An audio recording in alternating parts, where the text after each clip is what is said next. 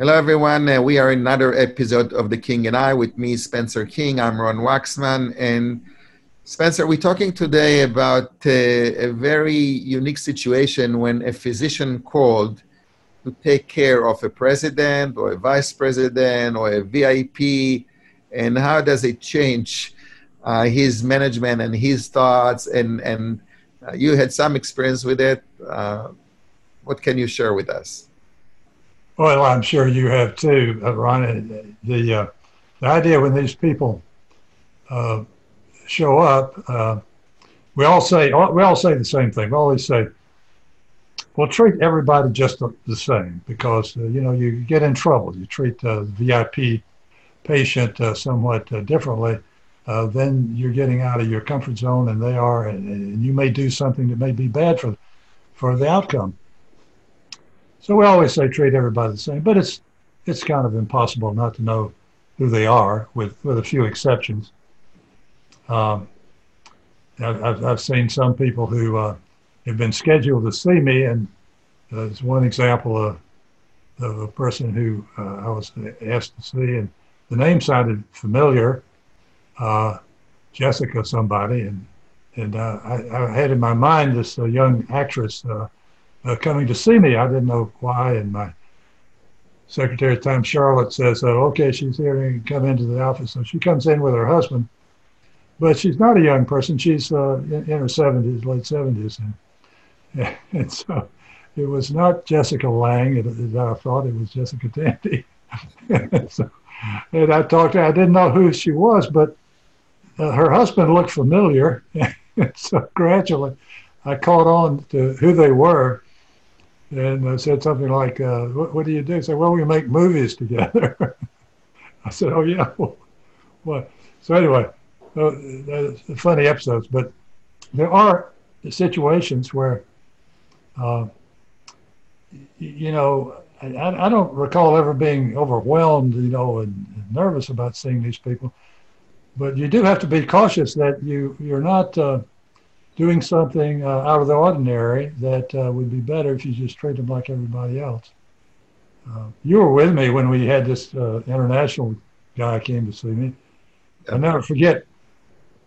I, I uh, Bill Clinton was president at the time, and uh, there were all these people walking around the hospital talking up their sleeve and whatnot. And the Secret Service, yeah. Yeah, you, you, you having grown up in Israel, we're very uh, aware of secret services and all these kind of things.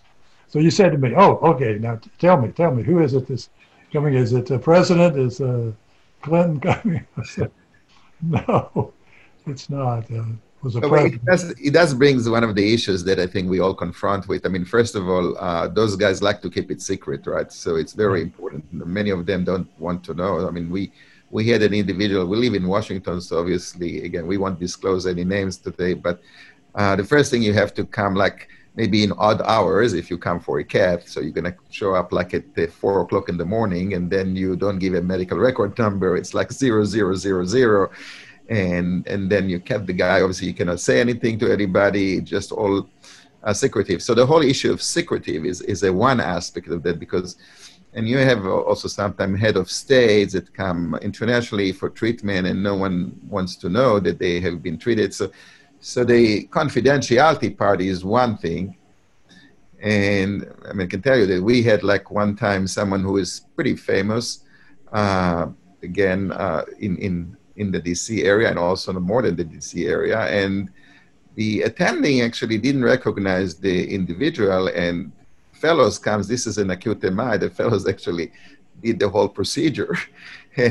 they just figure out later on uh, who is that individual and like I say, oh my gosh, I mean, so I talked to that individual, uh, the VIP, and I said, well, you know, maybe it's a good thing, but you should know at least that the procedure actually was done by a fellow guided by an attending that just didn't know. But maybe it's a good thing they was taking all the fear. It's always nice to be treated by someone like, as you said, like a regular treatment. But it's it it does give you some uh, maybe extra precautious when you know that in front of you is a very high profile.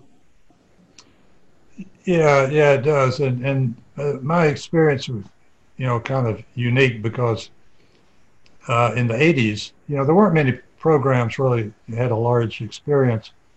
In fact, in your city, uh, you know, one of my fellows went to York, Pennsylvania, and he said, "Yeah, you got all the patients from D.C. because there was nobody doing anything out there. That was for cath and, and so forth, even before angioplasty.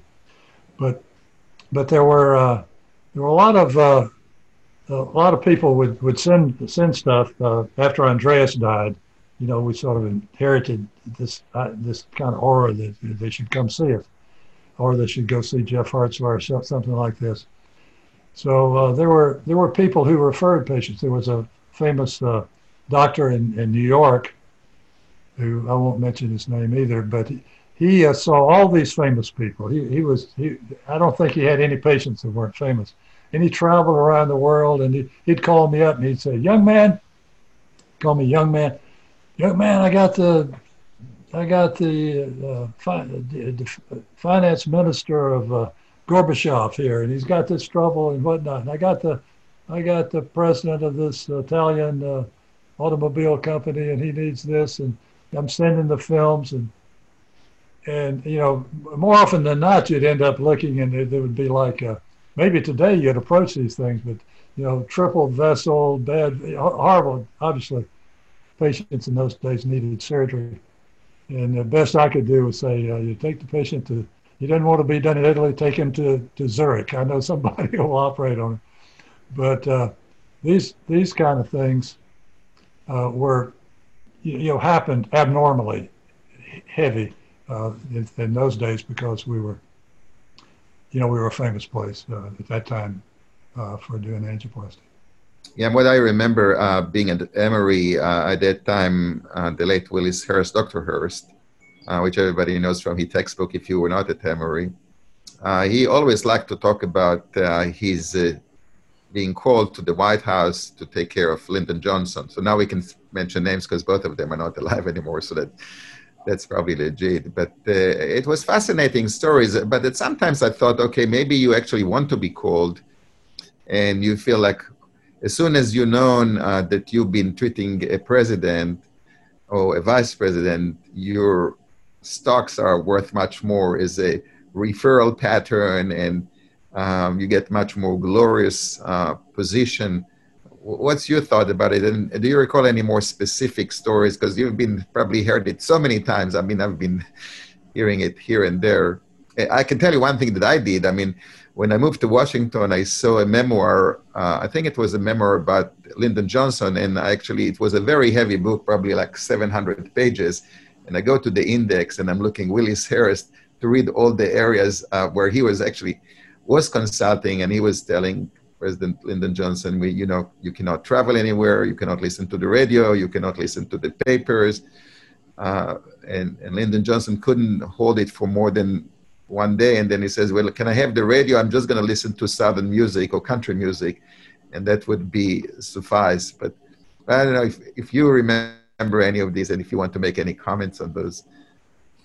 No, Will, Willis, uh, yeah, was quite uh, proud. He, he, he had been uh, Lyndon Johnson's doctor since uh, uh, Johnson was uh, in the Senate. Well, well before he was elected, because uh, Willis was a cardiologist at, at Bethesda in the Navy, and that's how he got involved with Johnson. Got involved then when Johnson had his heart attack. Excuse me. He he would say if Johnson invited him out to the to the ranch he would say, uh, he, he would kind of announce that to everybody. I've been, I've been invited uh, to, the, to the ranch. And I was out in Austin, Texas, uh, giving a talk one time, having dinner with a, uh, a GP who was his doctor, who was Johnson's local doctor. And I said something about uh, Willis being invited. He said, "Oh, I, I was there." I said, "No, he didn't. He didn't invite him he said, Willis, get your ass out here. yeah, well, that's another way of. this is what he would he would he would handle. But uh, one thing about Johnson's uh, care, uh, you know, he never had a cath.